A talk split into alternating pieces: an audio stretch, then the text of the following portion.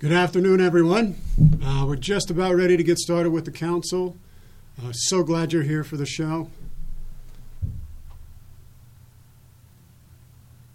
We're just about to start. just waiting for one more camera to come on. And as soon as that happens, good afternoon. Welcome to the council. I am Charlie Pacello, your host, and we have got an amazing, amazing show today. I've got an incredible guest next to me. And uh, first of all, I just want to uh, do a quick shout out to Remax Alliance. Remax Alliance is the sponsor of the show. If you want to buy a home in Colorado, you've got to go to the number one real estate agent in this whole state, which is Remax Alliance. Uh, we know them personally, and uh, they're outstanding people, amazing people. So go to www.homesincolorado.com. That's homesincolorado.com and if you need to buy or sell a home, they are the people who you just got to go to. They're the best. They're the best of the best. So, thank you, Remax Alliance. Again, um, go to homesincolorado.com.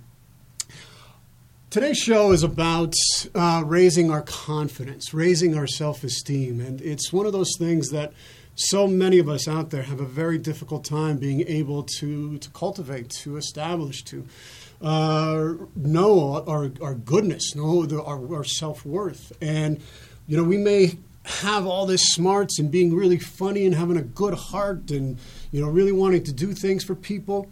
And you have these ideas that you could solve all the, you know, these problems, or you have a, a great idea where you might be able to, you know, tell a funny story, or you might want to be able to, you know, make a new project, a new endeavor but something stops you from living to your full potential. Something holds you back. And why? You know, something inside of you, deep inside, tells you that you're not you're not worthy of it, that you that you're not good enough. You see other people, you start making comparisons to, to what they're doing, and you're like, well, I can't do that. They do it so much better. So you don't even try. You don't even make the effort to go do that. And and sometimes, you know, you'd want to be able to have like a good, healthy relationship, but you're just afraid to be able to take those steps. And it keeps us from being able to live genuine, authentic lives. And, and it's this nagging feeling that you're not worthy, that you're not worthy of greatness or accolades or great joy or great happiness. And, and low self esteem and, and self confidence keeps you from living your life at its fullest. Norman Vincent Peale says, You got to believe in yourself and have faith in your abilities. Without a humble but reasonable confidence in your powers, you cannot be successful or happy. And but it's really about being authentically you.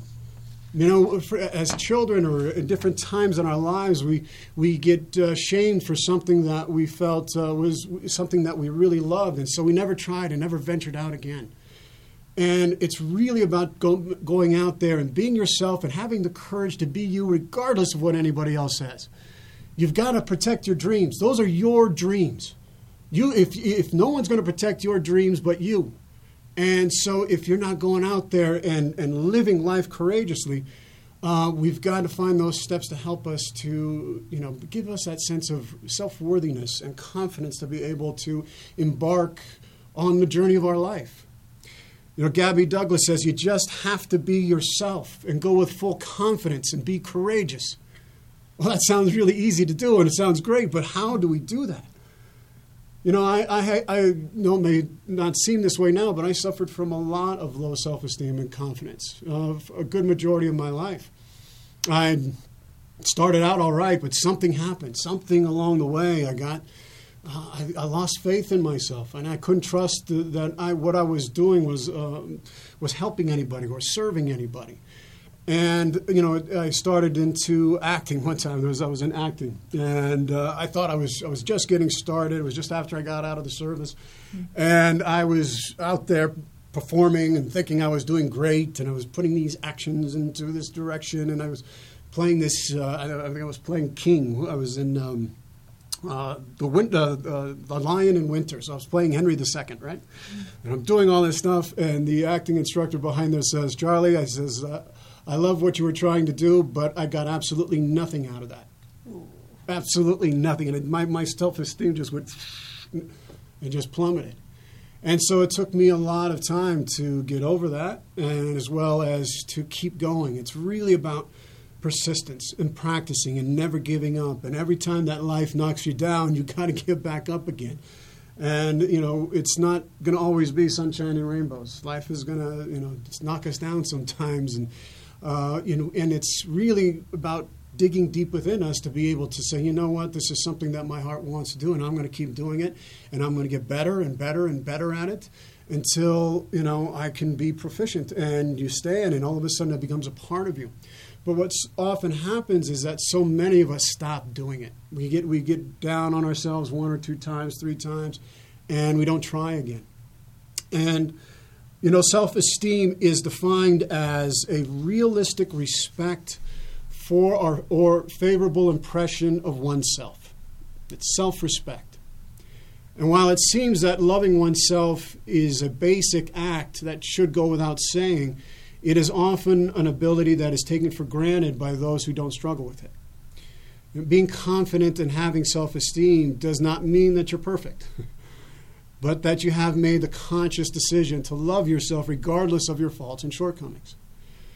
And, you know, we have to look at people who have been able to overcome major challenges and uh, crises in their lives to become the people they were meant to become. And you know, one of my most favorite inspirational stories of someone who was able to overcome uh, low self esteem and confidence was Abraham Lincoln. And he overcame setbacks and obstacles on his journey.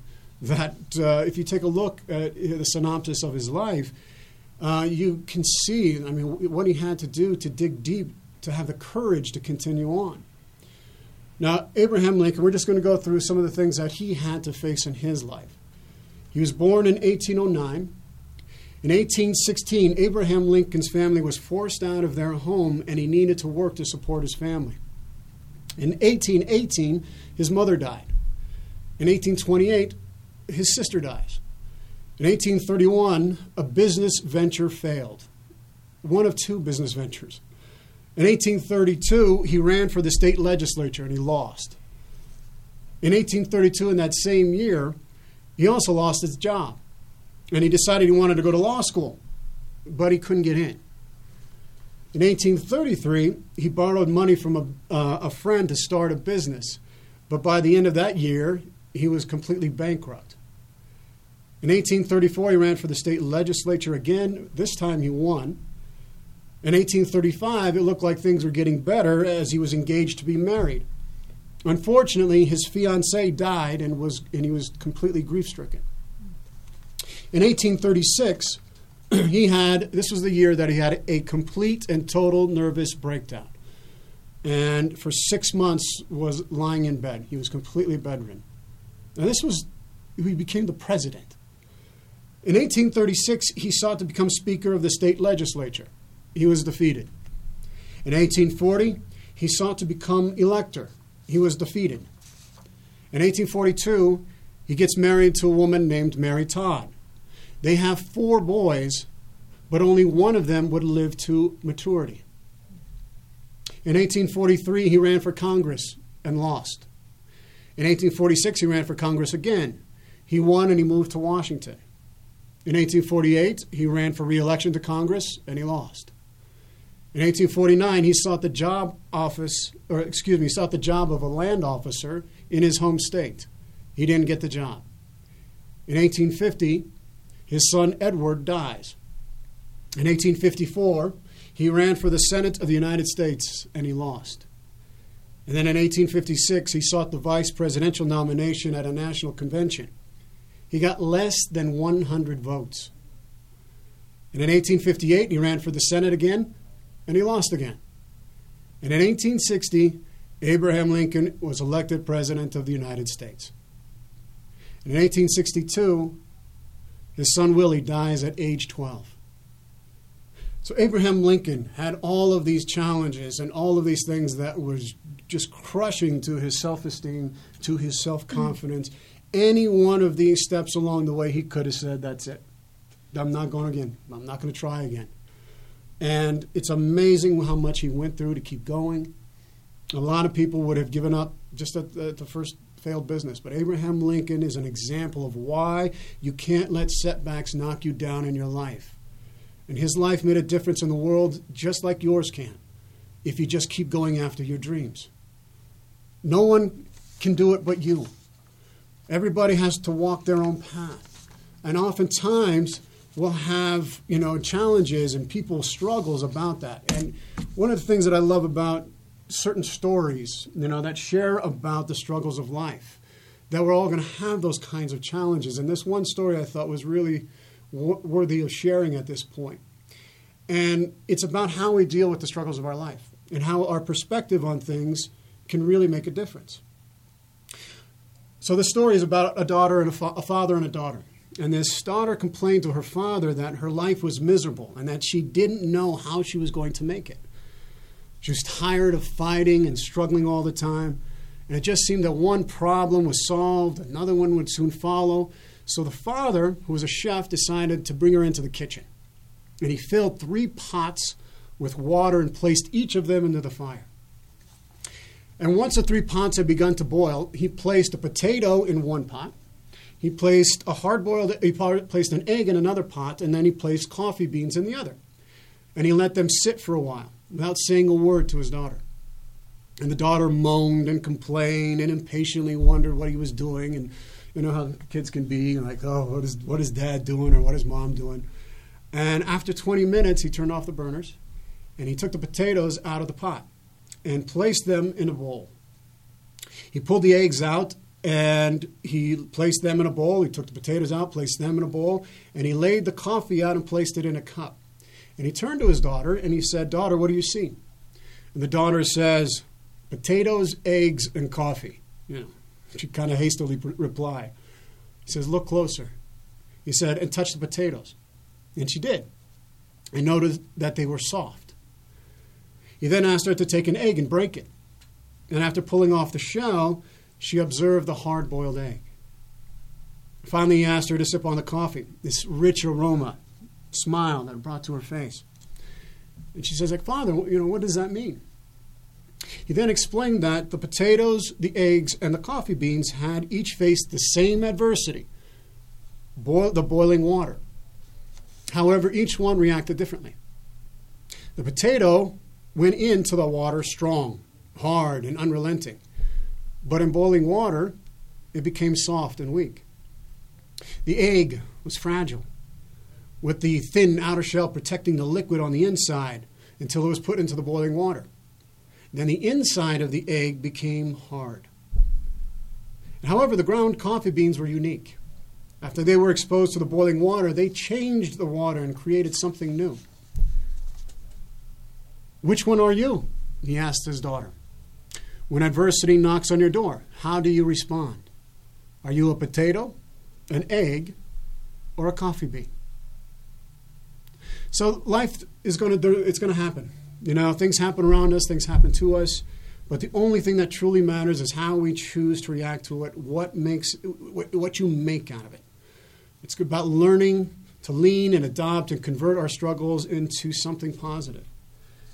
And we have to be able to learn how to overcome our self our self-esteem issues and our sense of self of, of being unworthy.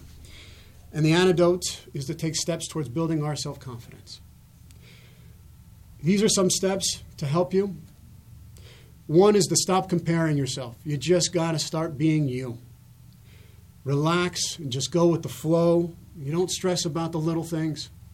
You got to love yourself. You are a gift. You are a miracle. Your heart beats 100,000 beats per day. You don't even have to think about it. Breathing, you don't even have to think about. When you're asleep, you're breathing. You don't even have to think about it. it there's a life force that moves within you that keeps you going. Nothing would be the same if you didn't exist. You got to have be positive and have a great outlook in every situation. And you got to do what you love. You know what you love, and that and life is too short to waste your time doing anything otherwise. Now, before we start talking to my amazing guest here today, I just want to make a quick announcement that we are broadcasting live on kuhsdenver.com. That's kuhsdenver.com. We are broadcasting all across Denver, the nation, the world, touching lives everywhere. uh, through our music, through our programs, and just want to thank you for tuning in today. So, on the council today, we are going to dive into how to create and sustain confidence. My very special guest here is Jacey Tramutt. Uh, she is a licensed professional counselor and therapist in Golden, Colorado, and she has been practicing for 15 years, specializing in anxiety and working with couples. Her website is www.cultivateconfidence.com. That's C U L T I V A T E C O N F I D E N C E dot com. And she is passionate to help people overcome their self esteem and self confidence issues and begin to live the life they were meant to live.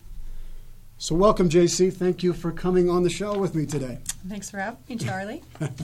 so, please tell uh, the audience just a little bit about your background, uh, how you got into the work that you're doing, and what inspired you? What, what moved you into this work? Mm-hmm. Well, that is a good question. I think it, I've always kind of been called to be a, therapist and work with people. Mm-hmm. I've always enjoyed, enjoyed, talking to people. But uh, back in 1997, I did a program called Teach for America, and I was sent to Houston, Texas to teach in an inner city school there. And I did that for a couple of years, and I to this day have the utmost respect for teachers and what they do. And I just thought, wow, this is really, really hard. I don't think I can keep doing this. Mm-hmm. What, what else am I going to do? And I thought, you know, if I could do what I love about teaching, but do it with one person at a time mm. instead of 28 on one, right. that might be a better fit for me. So I decided to apply to graduate school, and I went to Naropa University in Boulder, which I feel very fortunate to have had the opportunity to be educated there, and that sent me on my path of becoming a, a counselor. Wow. Now, what made Naropa unique? What was it that, uh, that you chose that school rather than some other school? Mm-hmm. Well, Naropa is unique because it was started by a Tibetan Buddhist. Oh wow! Nice. so yeah. I have, a, uh, I have, as you know, probably from uh, many of the people who are tuning in. I just did a show um, but back two, two shows back, talking about the P- Tibetan Buddhist monks that are you know achieving and doing some phenomenal things like the rainbow body and other things. That I mean, there's a practice there that goes back a long, long time, and being able to learn how to be self-controlling, to be present, to being completely in uh, not uh, not in your senses, but uh, re- reducing the the chaos that's going on in the mind and. Uh, so we both have a very strong affinity for them. So. Yes, yes. So yeah, I feel very fortunate. So the man who started that school is named uh, Chogyam Trungpa Rinpoche, and he brought with him what he learned in Tibet, and mm-hmm. he shared it because he wanted to help people not suffer so much. So, mm-hmm. yeah. Well, and there's so many people who are suffering, and uh, some of these things that you learn from the East uh, are uh, can really help to break this stranglehold, that life, this fast-paced life that we have that keeps us locked in our minds keeps us locked in that fast paced life and keeps that anxiety on high alert all the time. We're, we're, constantly on high alert. And was there any particular story, a personal story, that inspired you to become a therapist? Was there something that you had to overcome? Often, you know, like the work that I do, I had experienced trauma. I had a lot of trauma that I experienced, mm-hmm. and that helped me to become to take those lessons that I had learned into the work that I do today uh, working with vets and working with others who, who have suffered from trauma. Mm-hmm. Is there some story that, uh, that you could share uh, that uh, mm-hmm. led you to this work? Well, I wouldn't say there's one specific story, but I would say that growing up, you know, I always kind of felt like I was faking it.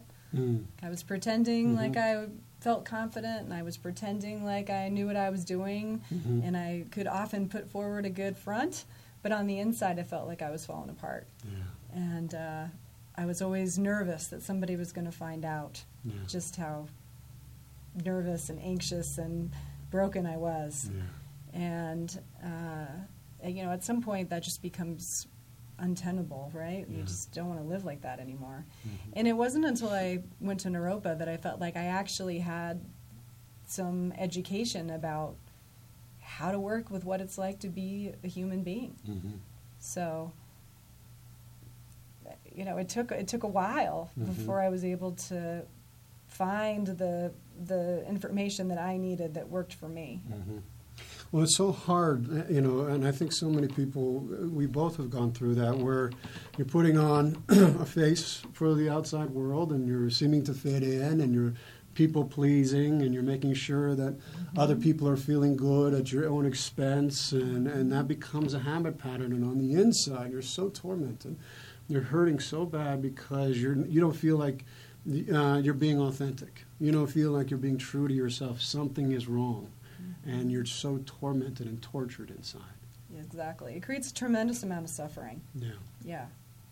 So when um, you know people are lacking, uh, so what what uh, they're living lives of quiet desperation. So many people that are listening to the show and others, uh, they don't have any hope for the future. And so, how can people start to change the way they feel about themselves? You know, what are some of the core issues that people have to face in order to break free from uh, these destructive, self-defeating patterns that they've learned all through their lives in order to survive? Right. Well, I mean, I think you said a lot of it in there in your question. You know, everybody's different, first Mhm. of all.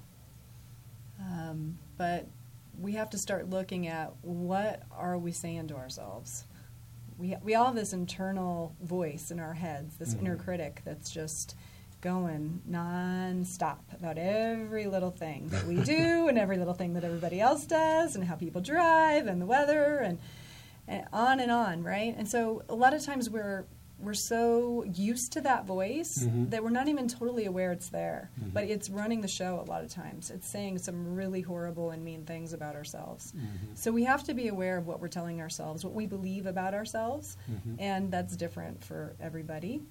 And then I think we also have to learn how to work with our own emotions. Mhm. And that's another thing we don't get taught.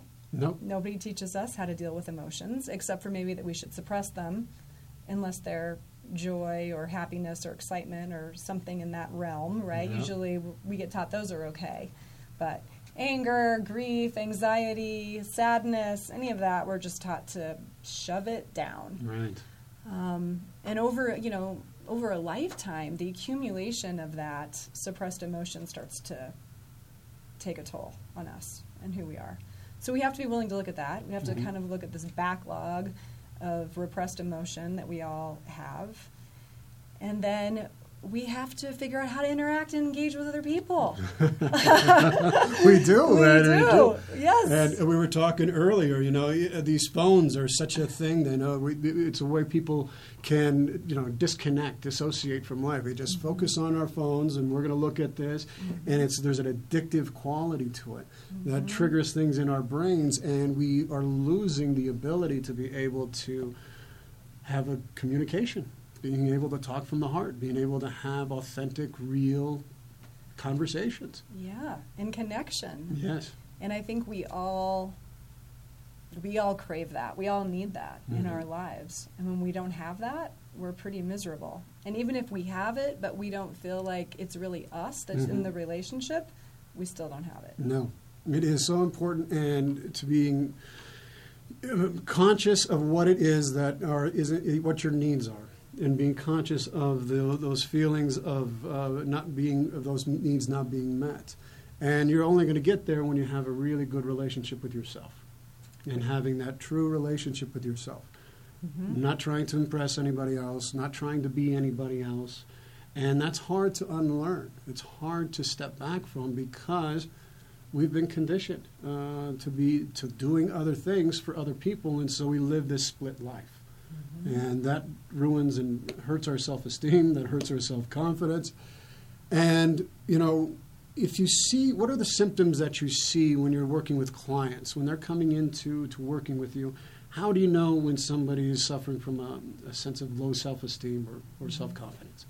Well, generally I know because A, they tell me. Yeah. They're they're they're, they're That's aware. usually a good Yeah. They're just like I feel, you know, like crap about myself. Right.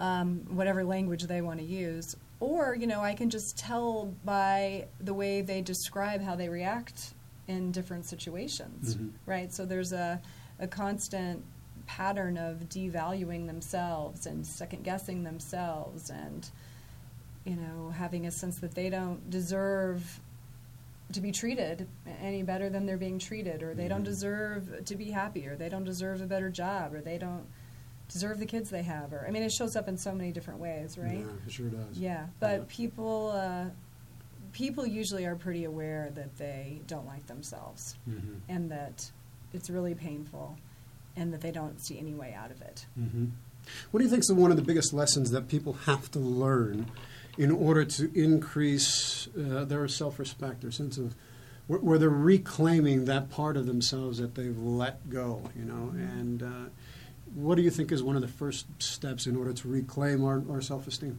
Mm-hmm. Well, I think we have to become aware that we've all been pretty conditioned to attack our own vulnerability. Mm. Wow. Yeah. Yeah, that's what we do. When we feel vulnerable, we go on the offense and we're really, really self aggressive. Yeah. And that is a deeply ingrained pattern, as far as I can tell, in most people in our culture. And this idea of self compassion is very foreign to people. Mhm. It's, it's becoming more in the cultural awareness, I think, these Yeah. days. Um, but sometimes I ask people, it's like, well, what would it be like to have compassion for yourself that you're going through this? And they Yeah. look at me like I've got three heads. what does that mean?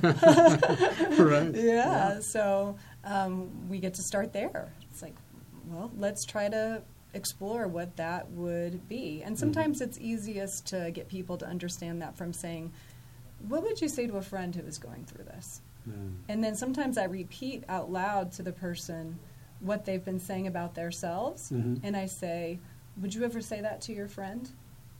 Yeah. And pretty much everybody says, I would never say that to another human being. Mhm. But we're saying it to ourselves. So we've got to learn to cultivate self compassion. Mhm. And that also in turn help in turn helps with self um, acceptance. Mhm. Right? Because we in some level we are who we are. Yeah. Well, and we do. We say some of the most horrible, horrendous things about ourselves uh, in our in our private time, in our seclusion or isolation, and at night, and and these are the things that we would never say to another human being, but we're saying that to ourselves all the time. I'm never good enough. My gosh, oh, you know, why did I say that to this person? How could I have said this? I was terrible at my presentation, and uh, you know, for for they're probably going to fire me. Or, you know, you're you're really stupid. You're no good. All these things that we say to ourselves, and, or your dreams are not worthy. You know, we say that. You know, why, I, that's a that's a pipe dream. I don't. My, my dreams are. That's a nice thing, but uh, that happens to other people. That doesn't happen to someone like me. Yeah. Yeah, and I call that sometimes the negative thought train. Yeah. We're, Right. we're on to one negative thought, leads to another, leads to another, leads to another, and before we know it, there's all this momentum and speed, hmm and we're on the negative thought train, and Yes. we don't know how to get off. No. And it spirals down, and then it uh, affects our body because, of course, the body starts releasing chemicals and neurotransmitters and peptides, and that shoots out. So, once you're on that thought train, all of a sudden your body's responding to that as That's well. right. So, Mhm. it starts to, you know, you're feeling sad, you, you're lethargic, you're enervated, you can't move, you feel sick, you're depressed. You know, depression is such a, a key almost indicator of someone who's not uh, who doesn't have a good self-esteem is because you're depressed about and it's and it's usually trying to wake you up it's like if you could look at depression as a friend there's someone who's trying to say listen we need to look at this what is what's going on here if you looked at it in that way you could start making those steps of self-compassion of self-confidence now what is the difference uh, of between self-esteem and self-confidence Yeah, well, that's a really good question. I had to think about that one. well, I, I wanted you to think. I wanted it, you know, to to, to you know. Um, Yeah. I mean, get I you su- to think on- on something I that's suppose, difficult. yeah, I, mean, I suppose we could say on some level it could be semantics, but I think there is a difference. So the way I see it is, self-esteem is this generalized belief about yourself. mhm. Like I have good self-esteem or I have bad self-esteem, right? Or I have Mhm. healthy self-esteem or not healthy self-esteem. Um, so there's kind of this duality, right? It's either good or it's bad. Right. Right. Um, and I think of confidence more as a skill set. Wow. So it's a, a skill set that you acquire to navigate the extremely difficult task of being a human being in a human body with Mhm. human emotions on a planet that's in somewhat of a chaotic state Mhm. and you know dealing with all the things we deal with Yeah. loss and uh, you know heartbreak Mhm. and all of the things that life is going to throw our way nobody is immune from these things Mm-mm. so how do we deal with that so that's what i see as confidence Mhm. having the skill set to to deal with the things that life is going to throw our way Well, it's so true. You know, life is, it's not going to be easy all the time. And when somebody's been beaten down time and time again, whether it's uh, because they have tried all these different business ventures and every time they strike, you know, they strike out there, they, they strike out. uh, and so they lose confidence in their ability to, to be able to provide for and, and take care of their families. Uh, someone who's got, tried to get into school constantly and have, has been rejected, and that rejection uh, can really be. We take, make, we turn that around and we say that there must be something wrong with me. I'm not smart enough. I can't do it, and so it turns into this that that negative thought train that that sends us into that very dark place. And, or you're in, a, in a, relationship that can be, you know, uh, abusive and, and controlling in those things, and so you're constantly trying to do the make that person happy, trying to be everything for them, and it's it's never enough, and so you lose that self esteem. And so you work with couples as well. What are some of the steps that you do to help them uh, overcome some of these uh, esteem issues that that uh, inevitably come up in high conflict type of uh, you know, relationships? Well, with couples, I'm a big advocate for learning to communicate, Mhm. changing the way you communicate.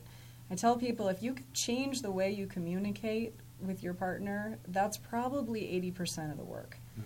Um, I teach people nonviolent communication, which is a communication style writ, uh, developed by a guy named Marshall Rosenberg, Mhm. brilliant guy, and it's all about you know going from judgment to observation, saying what you feel, connecting your feelings to your own needs and values rather than the other person's behavior. So we're taking responsibility now for our own experience rather than blaming our partner, which is kind of business as usual usually. And then making requests for concrete changes of behavior. Mhm. So Mhm. that's it in a nutshell. Sounds simple, actually in practice kind of hard to do. Because we get set and ingrained in our ways. we and- do. And then when someone's trying to pull back in order to regain some sense of self-respect uh, and reestablishing those kind of boundaries that helps to you know preserve that integrity, uh, the other person can resist that, right? Mhm. You know because they've they've been trained. We train people how to treat us, True. and and by doing that, when we're trying to reclaim that self-confidence about ourselves. Uh, it can be a bit of a struggle as you're reestablishing those boundaries, right? Absolutely. And, you know, it, we want to blame other people for our feelings. Yeah. That's just, it's very seductive. Yeah. You do this, so therefore I feel this. The problem with that is, well, one, it's not actually accurate, but two, it is completely disempowering Mm. because we have no Mm. control over what other people are going to do, Mhm. right? So we have to come back into ownership of our own experience. And that is actually, that helps people feel more confident. Mhm. Mhm. not just giving my authority away now to you that you're going to you know make me feel whatever it is that I feel. Well, we often, I mean, that's, uh, I think, uh, you- I'm sure you're familiar with, familiar with Brene Brown, Dr. Brene Brown. Yeah, she's awesome. She's amazing. Mhm. And which, in her research, she talks about how uh, blame is the discharge of pain and discomfort. Mm. And we want to discharge all that pain and discomfort onto somebody else. And it makes us feel better for a little bit, but then the pain Yeah. comes right back. It doesn't go. So Yeah, you might we feel discharge worse it. in the end, yeah. so, so we've got to find healthier ways to be able to do that and to acknowledge uh, our repressed emotions, our repressed feelings. Mhm. By doing that, you start gaining confidence. You start how doing that by being able to say, st- setting boundaries. You're not going to be treated in a certain way. How you treat other people is so important, and you got to you want to treat people the way you want to be treated. I mean, it's the golden rule, and it's actually it was it was said by Confucius long before it was ever put into the Bible. And Confucius was like the first one to articulate mm. that we know of who talked about the golden rule. I know you studied a lot of Eastern traditions, and it's an important part of your work. So, how did the study of Eastern philosophy and, and Buddhism and your combination with Western psychology, how did that, uh, how did you weave that all together? How did you uh, uh, integrate that into your practice? Well, luckily, I mean, that was the focus of my program, Mhm. right? So I have a degree in transpersonal psychology, which means beyond the personal. So, Mhm. you know, holding space for a, a greater perspective or spiritual perspective, while at the same time working to heal the self. So, both being important. And, you know, I am so grateful, like I said, to that education. I mean, that education changed my life because I never knew that I could observe my thoughts. Mm-hmm, mm-hmm. I never knew that what I was thinking wasn't me. I never knew how to deal with emotions. I never knew how to be really present in a room with someone instead of just being in my head. So, all of the things I learned at Naropa are the foundation for how I work with people. I, I, it would be completely different if I had gone somewhere else. so, Well, it's so fantastic. Jacey is amazing. If any of you want to work with her, please go to her website at www.cultivateconfidence.com. Uh, her heart is so open and beautiful and generous and kind, and I've known her since we were in junior high school. I know. I mean, it's crazy. That is crazy. we go back. Long time, one of these uh, friendships that last a lifetime. So, um, one of the things that Jacey does that is so unique is she works with horses, and it's equine facilitated psychotherapy. Correct. Correct. Yep, nailed it. And we have a little video that we're going to show. That's going Hi, to this play. is Charlie Pacello with the council, and we are here. Uh, go ahead, play. We're out with Jacey Tramutt, uh, who uh, is an expert who works with equine facilitated therapy, and here at the property where she works with clients and to meet uh, her horse uh, that she's got uh, that she works with. So, uh, JC, could you tell us just a little bit about uh, the work that you do with horses? Sure. Well, you can see Obi in the background there. He's my the main horse that likes to show up for this work, mm-hmm. and he really likes it. Um, so a lot of a lot of the work is helping people get out of their minds and into their bodies. Mm-hmm. In our modern culture, we spend a lot of time inside, and we spend a lot of time in our minds. Mm-hmm. And so, being with horses is about getting outside and connecting with another living being, but from the the body rather than the mind. Yeah. Yeah. Well, it's so. I mean, this place is so beautiful. I mean, you, when you're outside, you hear the birds singing. Uh, the air is so fresh. I mean, you, you, it takes you out of that normal routine. And then when you're communicating with the animals uh, and learning how to communicate with the animals, you it gets you outside of yourself a little bit. It doesn't does. It does, And uh, yeah. here in Colorado, you've got. Uh, I mean, you can't ask for a better place. Right? I don't think so. All right, well, let's uh, let's go meet Obi. How's sure. that? Yeah. I mean, this is magnificent. Look at these animals. These animals are absolutely incredible. And wow. Yeah, So this is Obi, Hi, Obi. short for Oberon. I also like to call him Obi Wan Kenobi. wow. He has that that wisdom about him. Uh, he is so. And so when people come, how are they usually, you know, when they meet a horse, do, sometime are they afraid or are they nervous around horses? Because they can be, if you're not used to it, they can be very imposing and, and uh, you know, kind of scary sometimes. So how do you work with people in that, in that situation? Absolutely. Well, that's part of the process. So if people are scared of horses, Mhm. then we start there. So we start by feeling that, Yeah. right? Okay, this is scary. This is what scary feels like in my body, which Mhm. is really good information for people because sometimes people don't even totally know that, Mhm. right? So they can take that into the world too. Like, oh, right now I feel scared. Yeah, yeah, yeah, yeah. Um, but we just we start as far way back as the person feels safe. So it's like, okay, if you feel scared, where can you stand where you actually feel safe? Right. Okay, let's start there. Right. What does that feel like? Right. Where do you notice that?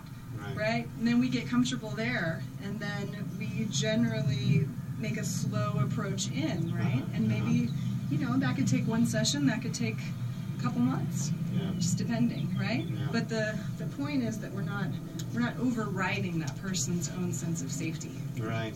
No, no, no, that's important because when you're trying to work and, and get people to feel comfortable in their bodies again and feel safe where they're at, you've got to be able to build that uh, confidence, right? You've got to be able to build that confidence in being able to move forward uh, in your life and, and the, the steadiness, the maj- majesty of a horse really seems to embody that. And, you know, we feel animals, we feel those things, and so it's almost like there's a transference that happens um, that uh, steadily, as you're working with them, um, I'm sure it really makes a huge difference. It does. Yep. Horses are very in tune with uh, what's going on Mm-hmm. because they're prey animals and that's how they survive Yeah. in the wild. Their survival depends on them being present and paying attention. What's going on with you? What's going on with me? What's going on a hundred feet over there? Yeah. What's going on over there? They're just here. Yeah. They're here. And so when we're in that field, we it's easier, I think, for people Yeah. to to access that in themselves because that's our nature too. But we are so caught up in our minds that we forget that that's our nature. Oh my God, we forget that so much. And boy, when we can become present in our lives and take those lessons that you can learn from horses, our lives become miraculous because you live every moment from moment to moment and you can see uh, the miracle that you are and the miracle that's around us. And uh, it just makes life that much more rich. Doesn't it? All right, we're coming back into studio, and uh, we'll see you tomorrow. All right. Okay, great.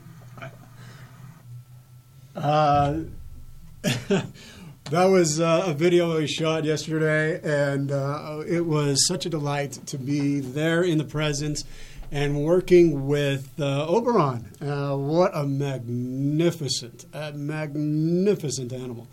And uh, we just uh, had an amazing time. Tell us a little bit about how you incorporated this into your modality, why, how you got came to meet Oberon, all those kinds of things. I mean, because it's th- when you're in the presence of such a majestic animal like like Oberon is, um, you know there is uh, medicine happens that transfers. I mean, you feel the strength and the gentleness of this of this creature, and they have.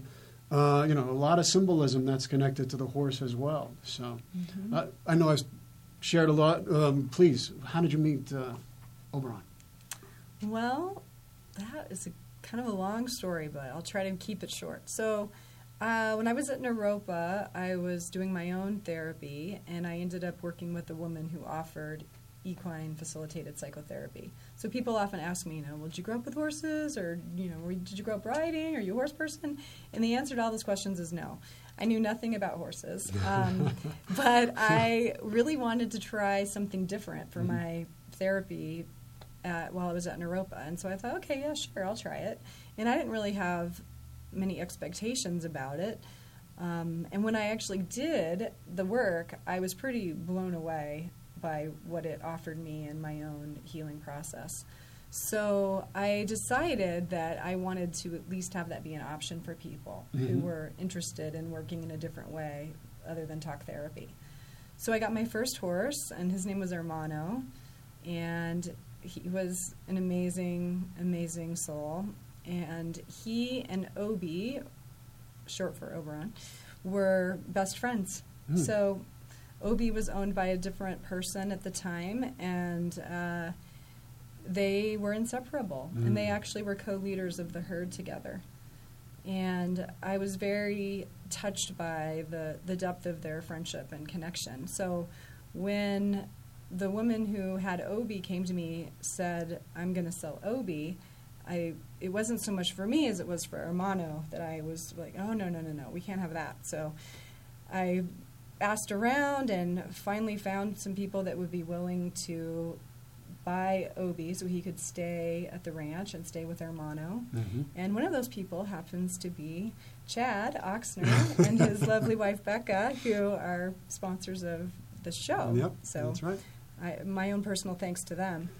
So that kind of was the beginning of my my relationship with Obi, and um, then Hermano died. My horse died, and one of the people who had collaborated to keep Obi asked me if I wanted to take their place in terms of you know, being one of Obi's people, Mhm. and I said yes immediately. And from then on, I feel like Obi and I have just been we've just been tight. So, and he knew he was just waiting for me to catch up. He he was kind of like, when are you gonna start bringing me into this? You know, like you're always right. over there with Hermano, but I'm I'm here too, and I've I've got the skills, and he does. He's got some amazing skills. So Well, horses why I got Obi. horses form incredibly deep bonds, right, with the the people that they feel you know that their owners are. And so, what are some of the things Absolutely. uh, that, that being with this, such a magnificent animal as Oberon is? What are some of the benefits that people can get from being around uh, such an incredible animal? Mhm. Well, it is very helpful to realize how often you're not present. When you're around horses, you really need to be present because otherwise you can get hurt. You can get stepped on, you can Mhm. get pinned between a horse and a fence, you can get bit, you can get all kinds of stuff can happen. So horses really force the issue of be here, be with me, be present, pay attention. And that's a hard thing to do, Yeah. right? I mean, meditation practice is so much about noticing when you've gone away and coming back. So I think being around horses makes the time we go away less frequent and for less duration. So it Mhm. helps us cultivate our own presence. It also helps us feel what it's like to be loved unconditionally. Yeah. Oh my God! There was a uh, a picture that uh, Jacey captured yesterday that uh, epitomizes that sense of unconditional um, love, and where uh, I was just I was with Oberon, uh, and uh, I was feeding him. And we had such a strong connection. He, we just both really liked each other right from the beginning. That's and, true. um, and I was feeding him, and he was eating out of my hand. And after he, uh, he ate out of my hand, we just had this moment where we, had, we were touching our heads Mhm. uh, together, and it was just, and there was like this radiating of love and feeling. And it's true, you get outside of yourself, you feel the, the, the, the safety and the strength and uh, the gentleness of such a magnificently strong and powerful uh, being. And I think sometimes we often confuse in our own lives that, or we think that in order to be strong, we have to be aggressive. In order to be strong, we have to be, you know, win at all costs and, and step on people to get to the top or whatever it may be. But you can actually embody strength and gentleness all at once. I mean, I just found that to be so incredibly powerful when I was standing next to Oberon. Do you have? uh, Do, do others feel that same way when you're working with them, where they're? I mean, sometimes I'm sure some people are, are afraid of Mhm, getting mhm. next to such a, a large animal. Uh huh. But is You hear that a lot. He's big. he's really big. He is. He's big. Yeah. He's huge. yeah, he is huge. And uh, but what is what are some of the uh, common um, things that people take away from being with uh, with something, having an experience like that? Mhm. Well, I mean, like I said, everybody's different, but I think that most people get to have an experience of genuine connection, right? So a lot of times in our human relationships, we have doubts about the genuineness of our connection. Mhm. Mm, Probably in part because we're having trouble being authentic ourselves, Mhm. right? But you know, we think, oh, this person just wants to be in relationship with me because I'm their boss, or this person just wants to be in relationship with me because um, I watch their kids, or whatever it is, right? They we we doubt that people just want to be with us for us, Yeah. and so with horses, right? All of that goes away Yeah. the horses just being authentic and being real. And if the horse wants to come and show up and be with you and, and put its head against yours, and I, I want to remind you, he did that even before you fed him. Yeah. When you just first met him. So there's something about the genuineness of that that gets transmitted Yeah. that helps people relax and, and get this sense of, oh, like who I am is okay Yeah. because this other being wants to be with me. This beautiful, majestic, amazing being is choosing to walk across the pasture to see me and to say hi. Mm-hmm. And there's something about that genuineness that really impacts people. Mm-hmm. Well, I think it's that genuineness that is so, um, you know, we're, we're, we're struggling with in our culture and our society right now. As people are breaking away from uh, dysfunctional patterns and really trying to turn inward and find that authentic self. And it, it takes steps. It's, uh, it's, you know, it's not easy making those kinds of transformations. And so working with, uh, you know, with Obi, Oberon, uh, helps you to get that sense of wow it- yes it, it does it, this is how it feels this is what it's like to just be loved for who you are Yeah. and not trying to be anything else for anybody else not trying to just being this is what it's like and when we can become used to that then that becomes a new barometer for us that Yes. becomes a new way of being for us and so then it's like no wait a second I understand what it's like to just be loved unconditionally for who I am. Yeah. And animals can teach us that. Your dog was able to teach that as I know. well. She's another great teacher of that. She's amazing. So Yeah. and the name Oberon, is that from Shakespeare? You know, or that's a good Midni- question. Midsummer Night's Dream? I think I, I think it means um, leader of the fairies or something Yeah, like that. it's the leader of the fairies, yeah, that- yeah, uh-huh, yeah. That's so, Isn't that awesome? That's so awesome. I think that's, huge, massive presence is the leader of the fairies. I think that's so great. so awesome. Yeah. You've got to go visit and, and, and get some time and start working with Jacey and experience uh, being with the leader of the fairies. Thanks, Um, and, you know, if there is just, we- we're coming close to the end here, if there's one piece of advice, one bit of wisdom that you could give people that are listening to this show, they're listening from all over the world. We have uh, from every continent uh, except Antarctica. What would you say? Oh, yeah, another really great question. I think I would say that you shouldn't believe everything you think. Mm. And whatever it is that you think about yourself, you know, whatever it is that you've done that you can't forgive yourself for, or something that's been done to you that you feel like you can't recover from, just know that that's not true. And that things can heal and things can be let go of, and that there is hope for things to change because the nature of things is impermanence. Mm-hmm. So we have to be willing to let go of those beliefs about ourselves that we're so used to having define ourselves that in a mm-hmm. weird way we're attached to and be open to a different way of being and to know that's possible. Breathe that in. That is mm. so beautiful. Mm. So, so beautiful. Mm. Um, just a couple quick announcements before we're going to have a little meditation blessing. We've got uh, about three minutes if you could do a little Sure. thing for us.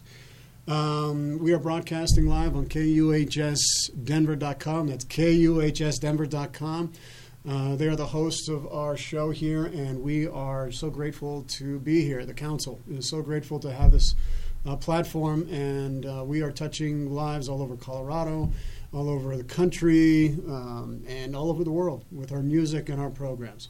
Uh, if you ever want to work with me, we can do that at any time. I work with people all over, co- couples counseling, life coaching, uh, psycho spiritual, which is a transpersonal method uh, for trauma, for for conflict resolutions. Please look me up at www.charliepacello.com. That's C H A R L I E P A C E L L O dot com. And we're going to go ahead and do a quick blessing right now. And uh, what amazing time! I can't believe how fast it It goes. did go fast. Um, and if you would please uh, give us a quick blessing before we um, before we close the show. okay. Um, so I was just going to do a, a brief mindfulness practice. Okay. So, wherever you are out there, sitting in your chair, or you can do it standing.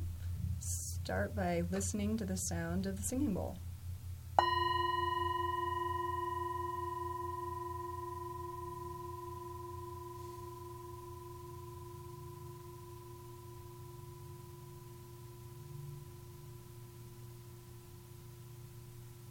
And noticing just for a moment that you can observe your thoughts.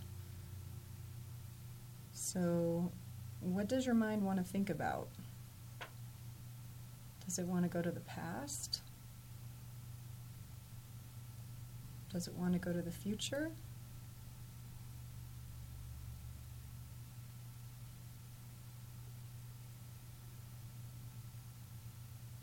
Just noticing. And then inviting your attention to rest in the present moment. A really easy way to do that is to pay attention to the breath. So the breath is with us at all times and in all situations, so it's always available.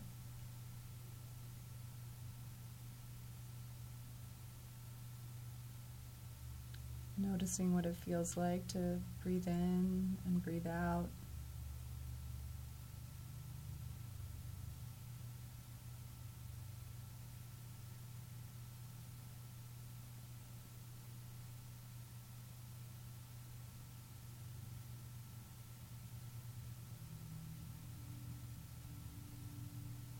And eventually, what will happen, usually sooner rather than later, is that the mind will wander away from the breath.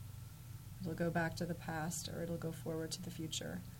And that's normal, that's what the mind likes to do. So we notice that. You can say to yourself, thinking, you can label it as such, and then return your awareness back to your breath.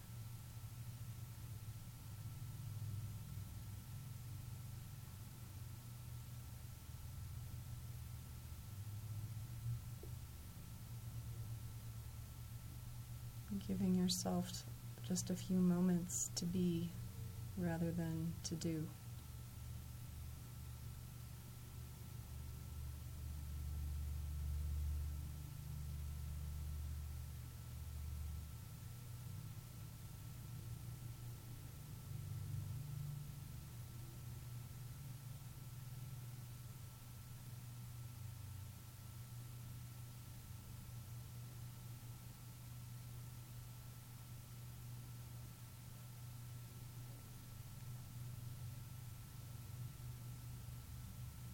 If your mind's all over the place, that's really normal.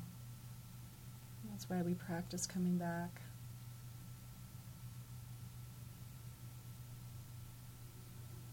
It's not so much about getting the mind to stop thinking as it is to redirect our attention to the present moment again and again.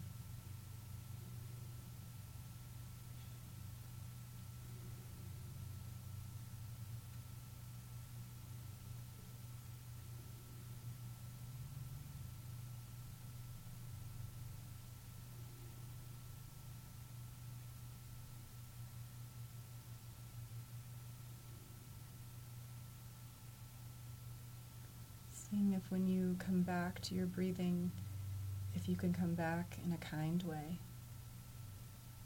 This is a part of practicing self compassion.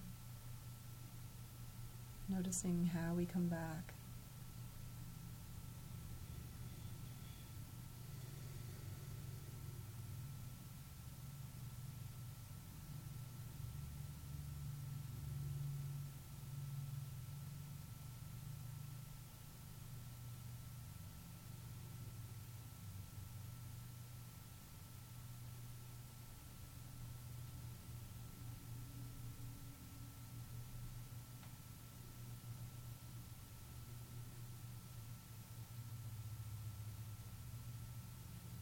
You hear different things in your environment. That's a part of the present moment. Just noticing that. Body sensations, also a part of the present moment.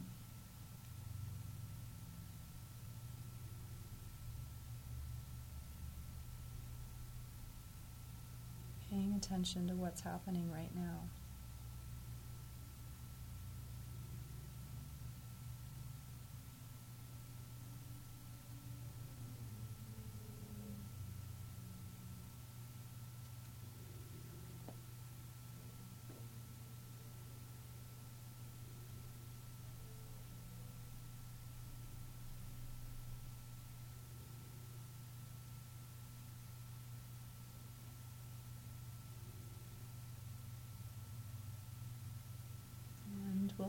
We began by following the sound of the singing bowl.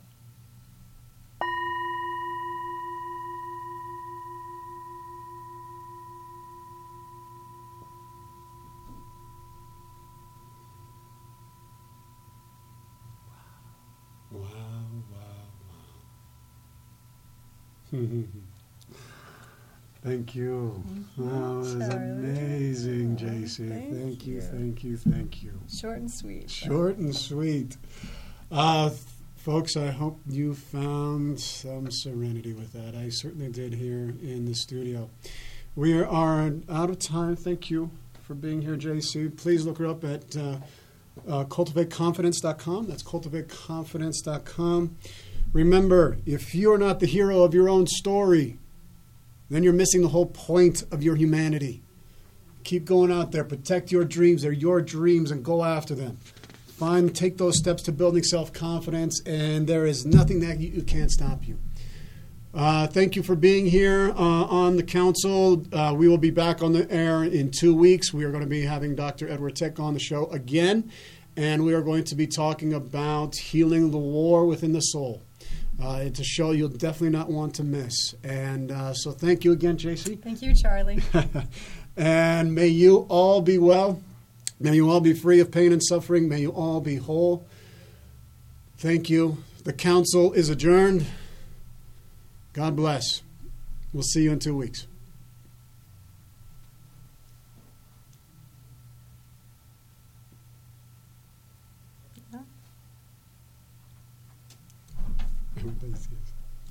Thank you, folks, again um, for tuning in internationally. This is the camera. Thank you so much. Uh, hope you enjoy the show. The show wouldn't be here without you. So please spread the word. Spread the word about the council. This is a council for all peoples all over the world to bring to uh, the table um, all of our voices so that we get to have one voice uh, for all peoples everywhere. I'm Charlie Pacello, your host, and we'll see you again in two weeks. Thank you. God bless.